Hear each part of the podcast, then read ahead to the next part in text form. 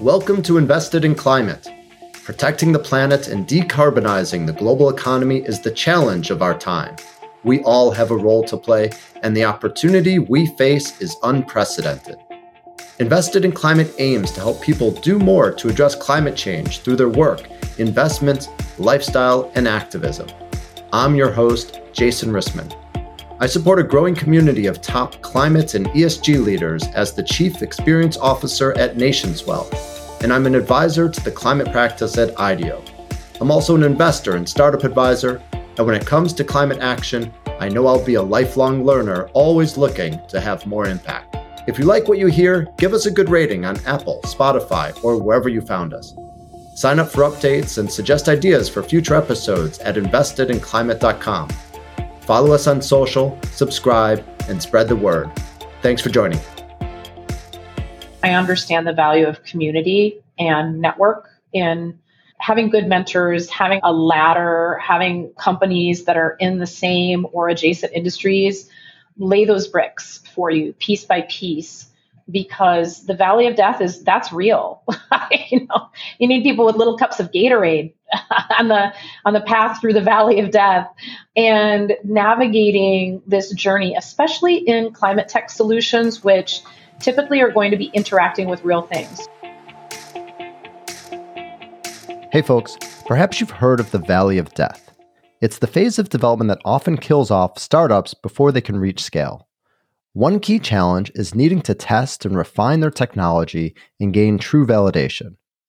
For a few lucky startups, this is where the Wells Fargo Innovation Incubator comes in to help them develop pilots that provide the insights and credible third party endorsement needed to grow their technology. The incubator is part of the Department of Energy backed National Renewable Energy Lab, an institution that's central to the United States' investment in renewable energy. Today, we're joined by the director of NREL's Innovation and Entrepreneurship Center, Trish Cozart, who oversees the incubator. And we're also joined by the founders of two startups that recently participated in the incubator Adam Cohen from NineDot Energy and Tanya Barham from Community Energy Labs. We talk about what makes the incubator unique, how it's helped these two companies, what they're aiming to achieve, and much more. Enjoy.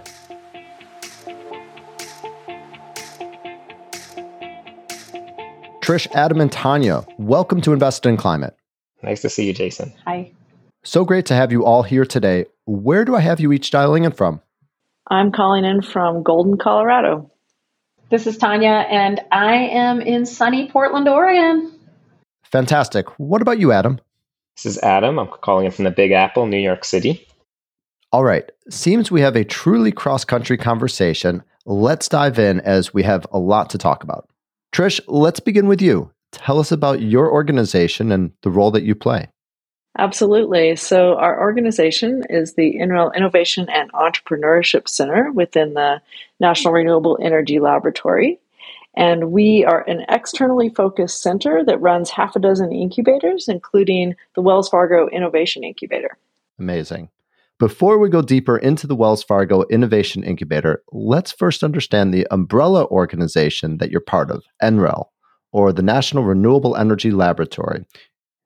It's a U.S. Department of Energy backed institution that has three national centers ranging from bioenergy to photovoltaics to wind, as well as three collaborative research facilities, 16 different research programs, invests about $670 million a year across solar, wind, fuel cells, geothermal, bioenergy, buildings, vehicles, and much more. Last year, you published over 2,000 scientific materials. You have over 1,000 active partnerships and have produced almost 700 patents and employs over 3,000 people. Did I get that right? And is it fair to say that NREL is really the backbone of the United States' exploration of renewable energy? Yes, it's a lot, and absolutely it is that backbone. NREL is all of the things you just mentioned, plus it has a mandate to get technology out of the lab and into the market, which is primarily why the center I work for exists and why it's so important that we work with startups and use those disruptive technologies to get clean energy out into the market and begin to accelerate the energy transition. Great. So, coming back to the Wells Fargo Innovation Incubator, let's go deeper into the types of companies you aim to support and how you find them. We support companies who are in that earlier stage, usually hard tech. And why we've focused in on hard tech is there's just a longer cycle from getting from idea to market. And there's often some pretty substantial valleys of death for tech companies like that. It takes more capital to get to a prototype built and get interest from investment. So the Innovation Incubator or the Wells Fargo IN2 program was really invented to help fill that gap. One of the key differences is the way in which we source companies for the incubator. We have a vast domestic channel partner network made up of incubators, accelerators, and university programs across the nation, which serve as our pipeline of innovation to apply to the program. And then once we do a rigorous down selection process, which involves our technical experts at NREL, the Wells Fargo board, as well as a, a separate industry board to select the final companies that get in, they receive $250,000 of non dilutive funding, which goes specifically to working on a technical project that they do at the laboratory with the help of one of our expert PIs or principal investigator researchers. So that what makes it really unique is that we are utilizing the multi-million dollar facilities and world-class experts at a national lab to sit essentially on the team of a startup for a very short period of time to work on a project that's actually going to move the needle for them and help them get to market faster or accelerate their progress. Wow, what a unique opportunity. About how many companies have you gotten to work with to date? In the IN2 program, we've served 65 companies so far and more to come. And what's happened to those companies? Have you been able to track how much capital they've raised or how much they've grown following their participation in the incubator? Yes, absolutely. There's been thousands of new jobs created, which is one of the engines that startups do is create new jobs.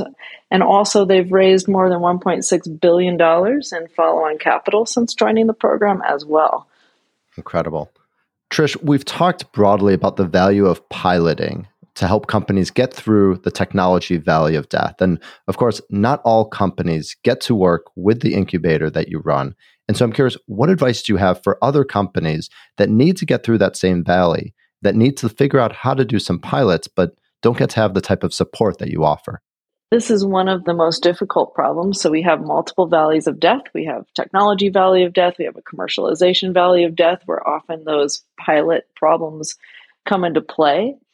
My suggestion would be get out there and talk to as many companies, corporates, small businesses, schools, whatever you can that will be willing to raise their hand and test, be a first mover to test out your project or your product. It is one of the most critical things in getting an edge in the market. So I would also just want to reach out and say to all of you who are thinking about testing a new product or technology that please do it. It's something that companies and corporates need to take that risk, and it will really help move the needle for everybody if they do. So, raising your hand and being first, it's scary, but we need more people to do it. This seems to be a great time now to turn to Adam and Tanya. Before we hear about your experiences as cohort members of the incubator, let's first just learn about your companies. Tanya, let's start with you. Will you tell us about Community Energy Labs, the problem that you're trying to solve, and what led you to found your company? Absolutely. Yeah. Thank you for having us. Community Energy Labs solves a problem that building operators find complex, frustrating, and very expensive. 40% of global carbon emissions come from building operations and primarily from electricity use.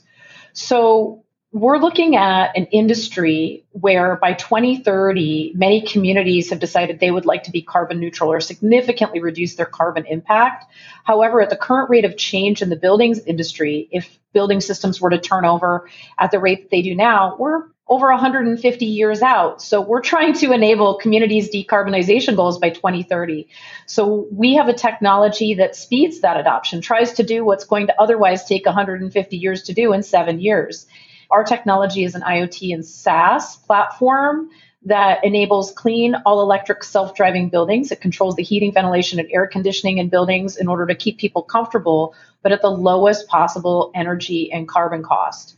The problem really here is that we focus mostly on commercial customers and almost exclusively on publics, K 12, city state government, churches, community buildings that have difficulty funding the types of solutions that traditionally have been available to get buildings more efficient, or in this case, more carbon neutral, which is big retro commissioning projects. They need something quick, they need something fast, they need something effective. And our platform was explicitly designed using government funding to try to reduce the cost and complexity of the type of applications available for commercial customers, 90% of whom don't really have a quick, effective, simple, cheap solution to this problem of building controls, but need it. Thank you so much, Tanya. Definitely a niche in the market that we don't hear that much about. And it's so great to understand that you're focused on that and that there's a whole ecosystem around it. Adam, your turn. Tell us a bit about NineDot Energy and your founding story. So, my founding story actually started at the US Department of Energy and has some NREL context. I thought I'd tell that here. So, I was a postdoctoral fellow at the Department of Energy. It's kind of a non traditional path for a newly minted physicist to work in the federal government. I was working in the solar office back in 2011 to 2014, and I thought I'd be using my skills as a physicist. So I'd be looking at photovoltaics and electronics and optics, thinking about the next generation of hardware that we need to make cheaper and faster and easier and bring to market. And one of the first lessons I got as a postdoctoral fellow was that you know, sometimes the science in the lab and then bringing it to the factory are the easy parts of bringing a technology to market. It's understanding the market and the decision makers and the regulations and the actual human processes, what we call sort of the soft part or the soft costs of going solar or getting clean energy. And so I had to refocus my fellowship at the energy department, thinking about the non hardware parts, the harder parts of actually clean energy. And so I met my two co founders of NineDot Energy while I was at the energy department, working with researchers at the national labs and universities. And we were thinking about ways that technologies that are kind of commercially available off the shelf or newly emerging, how can we create new business models, business model innovations that take them from just something on the shelf to something that's actually installed on the streets or installed at our homes and businesses? And so we've taken some of the ideas that we learned at the energy department at NREL and through other people's experiences and started a clean energy company. And we're a development company, so we try to actually put things in the ground, the hard part of things, but it's all based off of these small innovations in marketplaces. And so now I kind of it was all roads led back to New York City, where I grew up, thinking about how we can take some of these hardware solutions and put them to new uses. Fantastic. Thank you both for sharing your stories. I'd love to turn now to your experience with the incubator program. The incubator exists to help companies through the technology valley of death. And I'm really curious, what does that mean for each of you? Tanya, let's start with you again. Tell us a bit about your experience in the program. And I'm aware you've also participated in other programs ranging from CalSeed to Berkeley Lab to Elemental Accelerator to Google Startups Accelerator. What was different about the NREL experience? This is my third company, and so I understand the value of community and network in having good mentors, having a ladder, having companies that are in the same or adjacent industries lay those bricks for you piece by piece because the valley of death is that's real. You know you need people with little cups of gatorade on the on the path through the valley of death. And navigating this journey especially in climate tech solutions which typically are going to be interacting with real things. I used to joke with my co-founder. She left the business. She's still an advisor.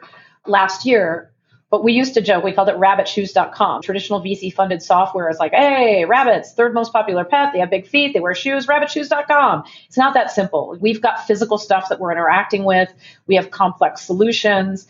And so it can take more time to develop those solutions, to test it, to refine it for scalability, particularly if you're trying to scale quickly. The research and development process can be, I don't want to call it tedious, it's exciting but it like almost like drugs and pharmaceuticals, it can take a long time to sort of strike gold, if you will. So most accelerators are really focused on the business components. We also have, at this point, five SBIRs, three phase one SBIRs and two phase twos. The one real difference with NREL before we had our phase twos is that they paid for us to do demonstrations. If we could find a willing pilot to try some crazy friend, family, or fool to try our technology and let it operate on their real world environment. We're like, hey, we think it's going to work great. Works in a lab, just super. Or it works in my house. I know. Let's operate it on this school that has 1,200 kids taking their finals in the middle of summer. So, in order to be able to find somebody who was willing to do that, you had to take some risk off the table. NREL really brought a lot of credibility in terms of bringing the technical support of the lab. So, half of the grant goes to fund for the demonstration, and the other half to provide technical support and validation around the work that we're doing in the field. I think that really that demonstrating a project so that you have a project pipeline that has the trust of your target market is invaluable. Building that level of trust, establishing real world results from flexibility is so important. So for us, in the case of NREL, they funded 10 installations and we learned a lot. And then at the end of the day, we did learn a lot of technical things about aspects of our model that needed to be not shored up, but where we could, where we found additional innovations and additional value that we could deliver to customers.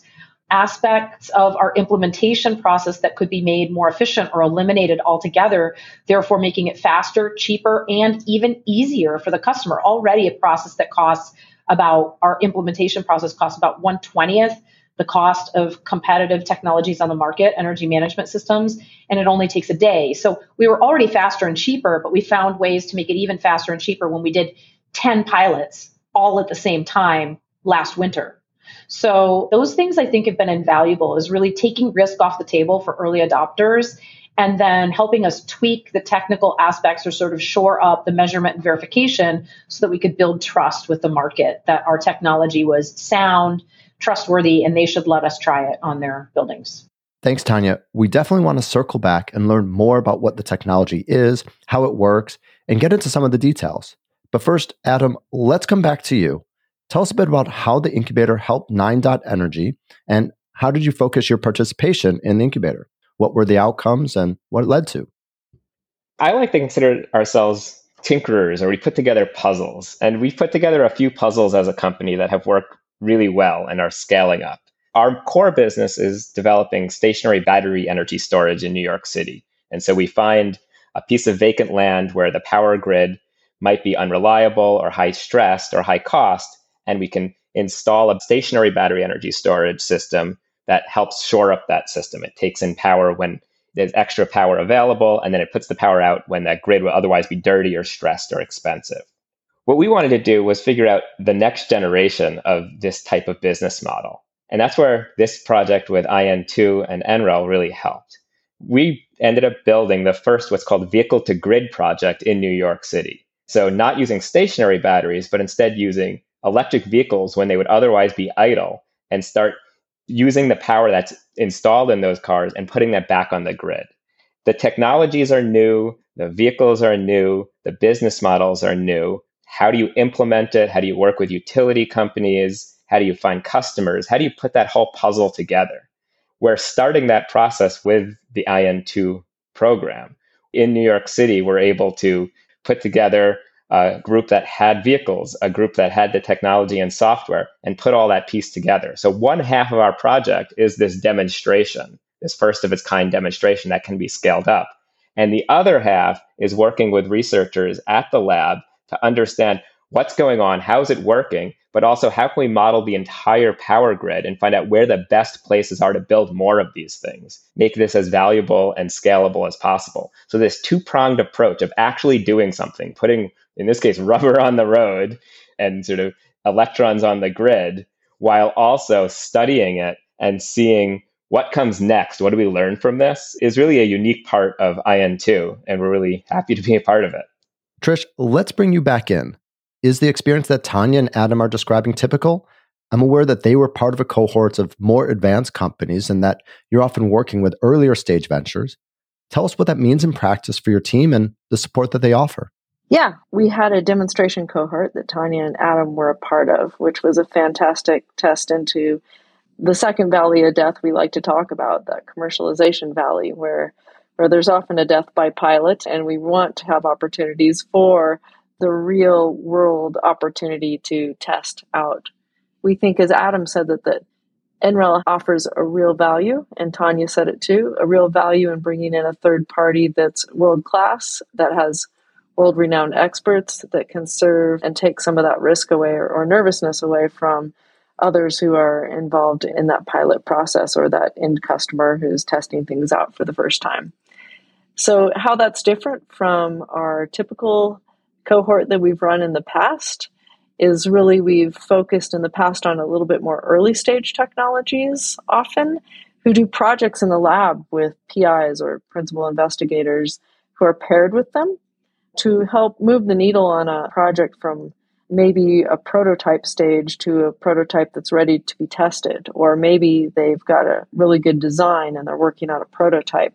Those are all areas that we can certainly help with here at the lab to move them along a little bit faster and get the investment community more interested in what they're doing. Tanya mentioned it's a slow process, which it is with hard tech, and any edge we can give them in terms of helping evaluate and validate that technology by being part of this program and having the experts at NREL work on their projects and and give them aid in any way that they need to be successful really makes a big difference. Great. Thank you, Trish. And great to understand the different ways you support companies at different stages. Adam, Tanya, let's go back to you. NineDots and Community Energy Labs are really both fascinating companies, and so I'd love to spend more time getting to know them. Adam, will you kick us off this time? Your solution is focused on powering New York City with clean energy, and you focus primarily on energy storage. Tell us a bit more about why storage is so important, especially for a place like New York. So, New York State has some of the most aggressive goals for clean energy in the nation.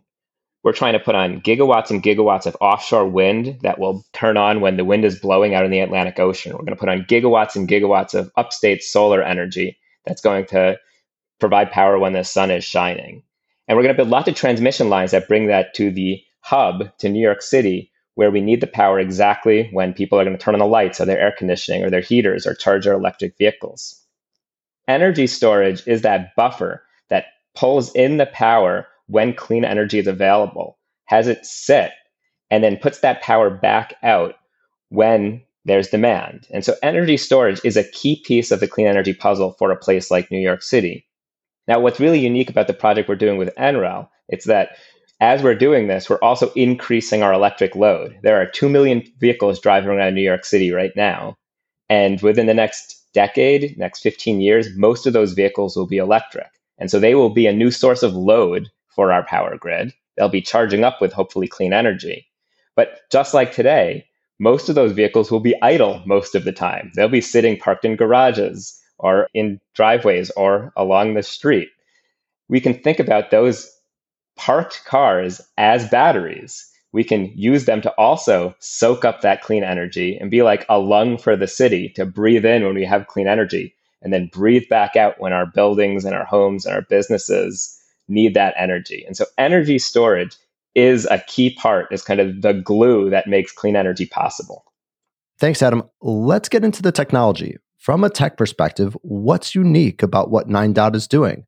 We hear a lot about different energy storage solutions. And so I'm curious, what are you doing that's really different? Our main product is actually community scale battery energy storage. And so what we do is not install gigantic farms of battery packs that replace peaker plants directly where the peaker plants are. And we don't build battery packs at people's homes and businesses. Those are both important pieces of the puzzle. But we install basically community batteries on 5,000 square feet. You can still find 5,000 square feet in New York City. You can install enough power for thousands of homes. It's sort of like community solar, but shrunken down to an urban scale. We can install these assets that help the power grid, they get the economies of scale of big systems, but they provide the distribution benefits, or the benefits to local communities, to local power grids of smaller resources. So I like to consider it a sweet spot for the marketplace. And so we've developed a business model around community energy where we install these projects in the highest stress parts of the power grid. And then what we get is a bank of credits for providing this value to the power grid. And then we sell these credits as to subscribers all throughout the city. So we provide clean energy, but we also are able to have a community aspect where people actually are participating, opting into providing local clean energy. So we like to think of it as a community energy project where everybody gets to participate, everybody gets the benefits, but shrunken down to really small scales. They're not acres and acres of land, but really small spaces. That's our core business. With vehicles, we can expand that to a new sector.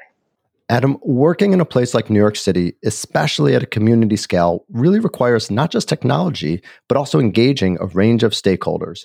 So I'm curious, what sorts of partnerships have you developed? And what have you learned in the process? Every project is a bit of a snowflake. You have to understand the local community. You have to understand how to work with the utility company and understand that local power grid infrastructure. You have to understand the zoning rules and you have to understand the permitting rules. And so there's so many pieces of every project that make it unique. I'll give two examples. So one of our projects is in Pelham Gardens area of the Northeast Bronx. And we've kind of been welcomed and embraced into the community. So we're building a project on a formerly vacant piece of underutilized land, and across the street is an elementary school.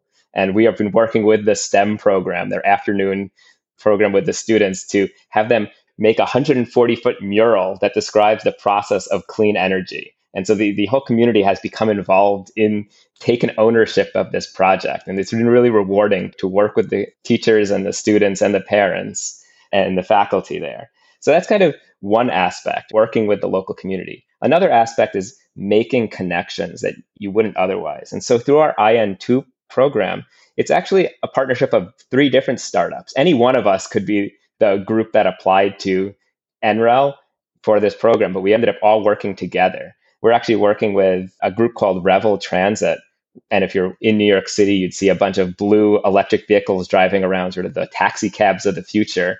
It's an all electric car fleet. They're building electric vehicle charging stations. They have electric mopeds all throughout town. And so they're our host site and providing vehicles for our V2G demonstration project. And they're a New York City based startup that's been really fun to work with. And then we also have a company called Fermata Energy that develops the actual charging station hardware and the software to support them. And so the three of us came together for this demonstration project. And what I find is every project, no matter how big and small, has this story, this sort of cohort of people coming together to make it possible. And that's kind of the most rewarding part of working in clean energy. Thanks, Adam. Those are some really powerful examples. We heard Trish talk about the importance of pilots in getting through the valley of death, and it seems that you've done some great pilots. I'm curious about your overall traction and how you're able to measure your success. Do you have metrics yet about how much energy you've been able to provide to New York City? And what's the scale that you're able to reach right now? We're in the process of putting together tens of megawatts of projects for thousands of homes. And we have a pipeline of projects that we're trying to bring online of hundreds of megawatts. But let's just put that in perspective. The goal of New York State by 2030 is to have 6,000 megawatts of energy storage. So we're a small part of that puzzle. And the idea is that we need something like 17 or more thousand megawatts by 2040 and 2050 in order for the grid to actually decarbonize. We are one piece of a much larger clean energy puzzle, and we're finding areas where you can bring a lot of value with relatively small projects, and then you keep kind of rinsing and repeating them. We're not building one mega project, but lots of small projects that get added together to have a significant impact. Great. Thanks, Adam. Tanya, let's turn to you. Community Energy Labs focuses on making building control solutions affordable and accessible for community building owners. I'd love to first understand the market that you're serving. What are community buildings exactly, and why are you focusing on them? Well, if you look at commercial buildings as a whole, are you in a building right now? Is it using energy? There's a good chance that it's either a commercial or a multifamily building. So, as a whole, 25% of the square footage that belongs to commercial buildings is owned by public entities. So, that could be K through 12 school districts, cities, counties, state, federal buildings, and their property portfolios are massive. They're also very energy intensive and their procurement. The reason that we focused on them is because we were talking to folks in the early days when it was just a gallon or slide deck. I was planning to do something more closer to what ATOM and NineDot do. So originally, I was looking at virtual power plants, microgrids, which is different from what ATOM is doing, but on that side of the energy generation equation or in front of the meter, you might say, or aggregating behind the meter resources. And I wasn't sure what I wanted to do for a company, but I knew I wanted to do something that was contributing to decarbonization. So I had been talking to a lot of municipalities, cities, states, schools. I had also been talking to energy service companies, utilities, not a lot of residential customers, but a lot of commercial, and then also like hospitals and I was asking them, what is the biggest barrier to you for decarbonization, energy efficiency, and energy? And if I could wave a magic wand to take away your biggest headache or your problem around those things, what would it be? And a couple things kept coming up over and over and over again. With one hospital and another university, their responses were really funny to me. I said, What if I could wave a magic wand? What would I do to take away your pain? And they're like, Get rid of my tenants. like, I can't. It's like, well, that's another problem. Yeah, that's like, well, you know. So there's this archetypal fight between the energy manager for these portfolio companies and these when you think about a school, when you think about the federal government or the state, they have these like huge old buildings. There are two school districts that we're working with right now, each of which has 32 campuses, millions and millions of building square feet. The average age of their buildings is 61 to 78 years old. These are old buildings, they have old systems. Energy is their second biggest cost after labor. So we saw that already, even today, it's a huge cost for them, but the way that they manage it puts them into conflict constantly with their occupants. So this is 25% of commercial floor space already has this problem where energy is a huge cost that they're trying to manage. But the tools that they have to manage it mean that they're like, you've got an energy manager, a custodian who's like fighting with teachers. Like literally they talk about fighting. It kept coming up over and over and over again in these sectors. We have these old buildings, this old stuff, and it's like we are the what do you call those little heaters, those little mini heaters? I'm like the mini heater police. Like my job is to go snatch these heaters from teachers or to nag everyone to close their doors. And I just, I hate it. I hate that we have to make this choice between comfort and being good stewards of public money. And then when I said, well, what do you do about that now? They're like, well, we try to pass bond measures so we can upgrade our facilities. And when we do, we get these controls packages that are usually bundled with like HVAC upgrades but those are multi million dollar projects. And when you start thinking about the procurement process for public entities, we're talking about pass a bond measure, then issue an RFP, then go the whole RFP and contracting process, and then do the job. And they're supposed to be meeting greenhouse gas emissions goals by 2030. Like you're not even going to get through that whole process by 2030.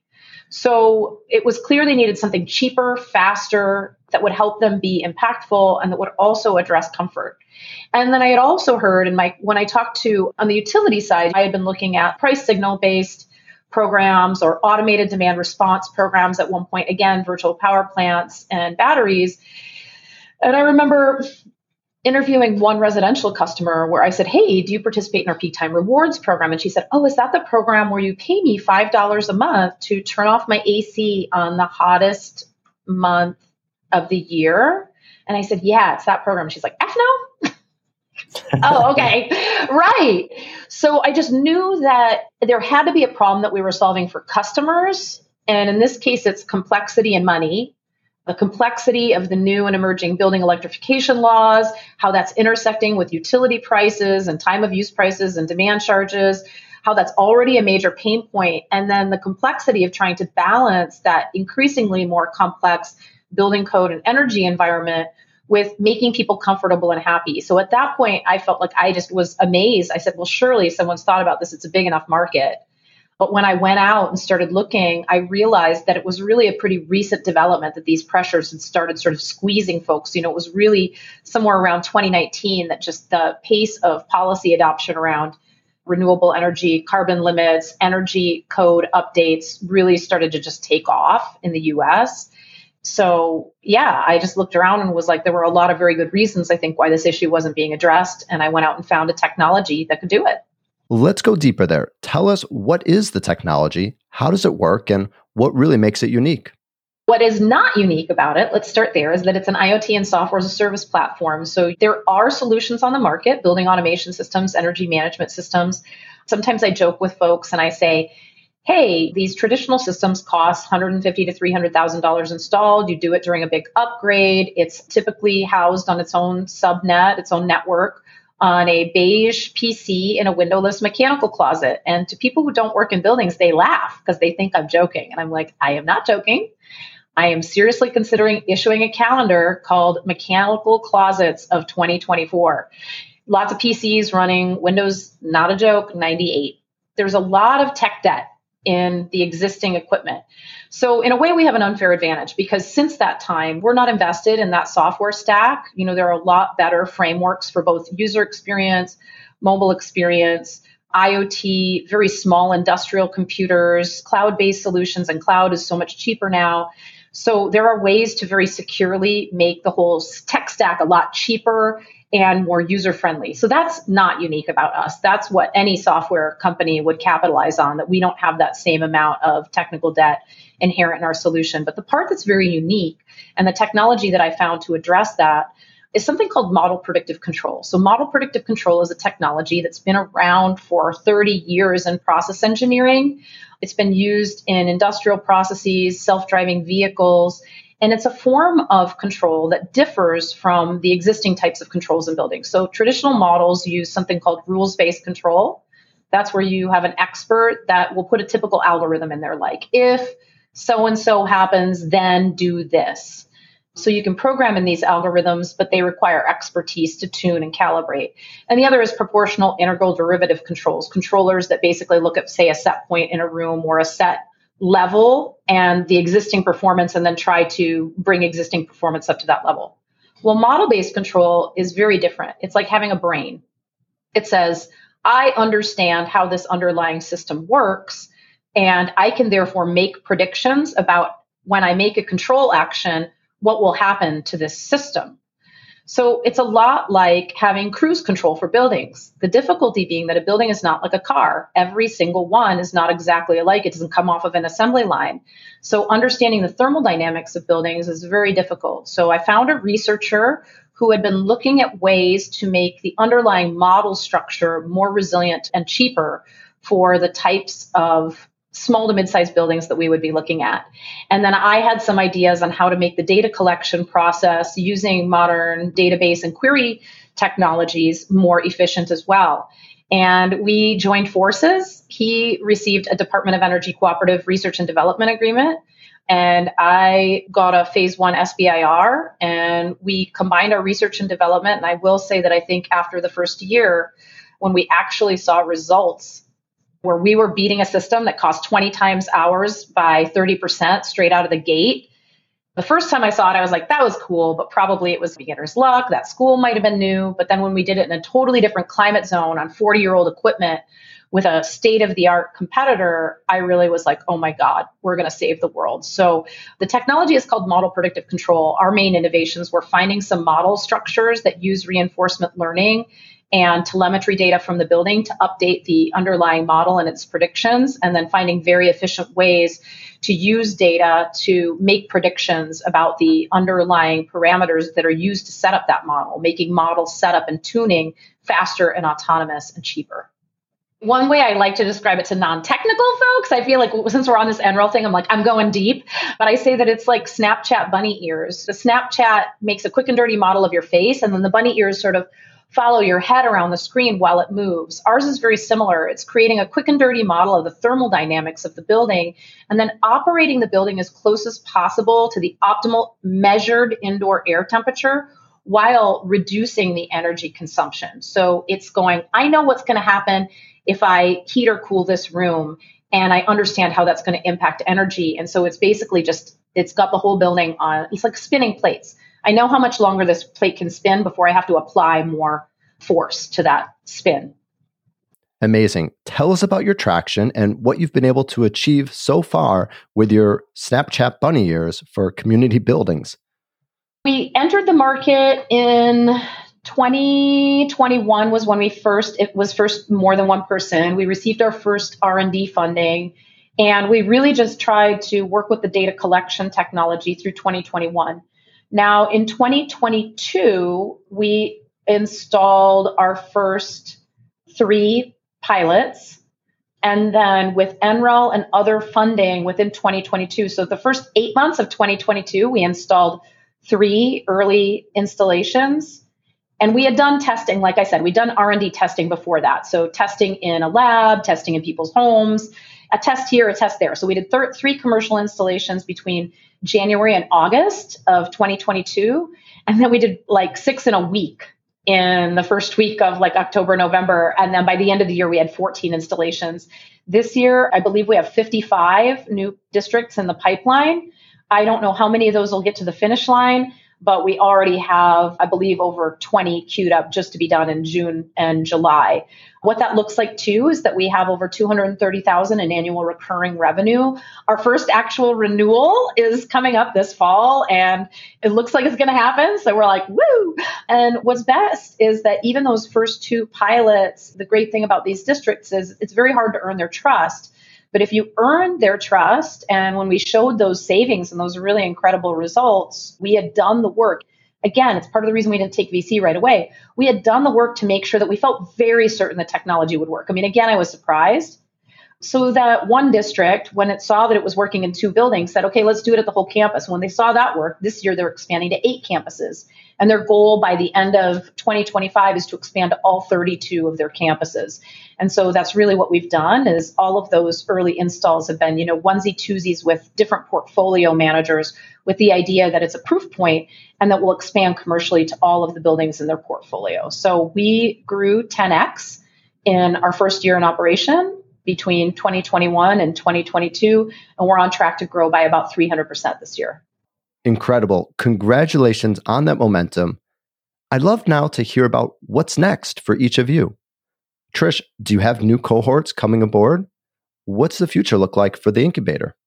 Yes, we do have new cohorts coming aboard. In fact, I just flew in from St. Louis uh, today, where we onboarded our latest cohort in agriculture, which we haven't talked about today. We've been talking about buildings and and electric vehicles and batteries, but we actually have with the IN2 program a whole track on ag tech and agriculture, which maybe we can talk about another time also fantastic results happening there. And then as for the future beyond that, we're looking at more demonstrations, more cohorts, more impact across the building sector as well. Fantastic. Congratulations on the new cohorts. And absolutely, I'd love to do another episode on ag tech. Adam, let's turn to you. You talked about playing a small role in a complex, large city and being a small piece of the puzzle there. Looking longer term, what's the role that you expect to play and what do you need to do to get there? Over the next few years, I expect we'll be building hundreds of megawatts of battery energy storage. And I'm hopeful that the project that we talked about today will have hundreds of thousands of vehicles participating in the clean energy future. I'm really excited about what comes next. So I like to consider our company not just a development company, but also a laboratory. So how do we keep tinkering? How do we keep putting together new pieces of the puzzle? So how do we find new marketplaces? How do we find new technologies? And how do we put bring them to marketplace? And so we're constantly thinking about what comes next. And part of that is, as I think Tanya and, and Trish said, is being part of a community and listening to what others say and hearing what others are doing. It's all about partnerships. You can't do these things alone. Thank you, Adam. Tanya, take us home. Tell us about what the future looks like for your company. It sounds like you're growing really quickly so, what do you expect the next few years to look like for community energy labs? Well, if we focus on the smaller picture, I would say that our company is looking to take that 230,000 in annual recurring and you know the 3 million in paid pilots, demonstrations, contracts and swap that around, reducing the amount that we have from contracted jobs to just pure commercial sales and sort of swapping that ratio. Our ambition is to capture 13% of the US K through 12 commercial square footage in the United States, which would make us $106 million a year in ARR and 120 million in non-recurring revenue company by 2030. So that's what I say is the small idea. But the big picture is that Project Drawdown says adoption of building automation systems is a solution that could reduce 7 to 11 gigatons of CO2 equivalent by 2050. And we want to be part of that solution. So software and machine learning have really they've revolutionized every aspect of our lives and we're trying to get folks to join us in harnessing those technologies to reduce carbon emissions from buildings and be part of the solution. Amazing. Tanya, Trish, Adam, thank you so much for your time today and best of luck with all the important work that you're doing. Thank you, Jason. Thanks, Jason. Thanks for joining us for this episode of Invested in Climate.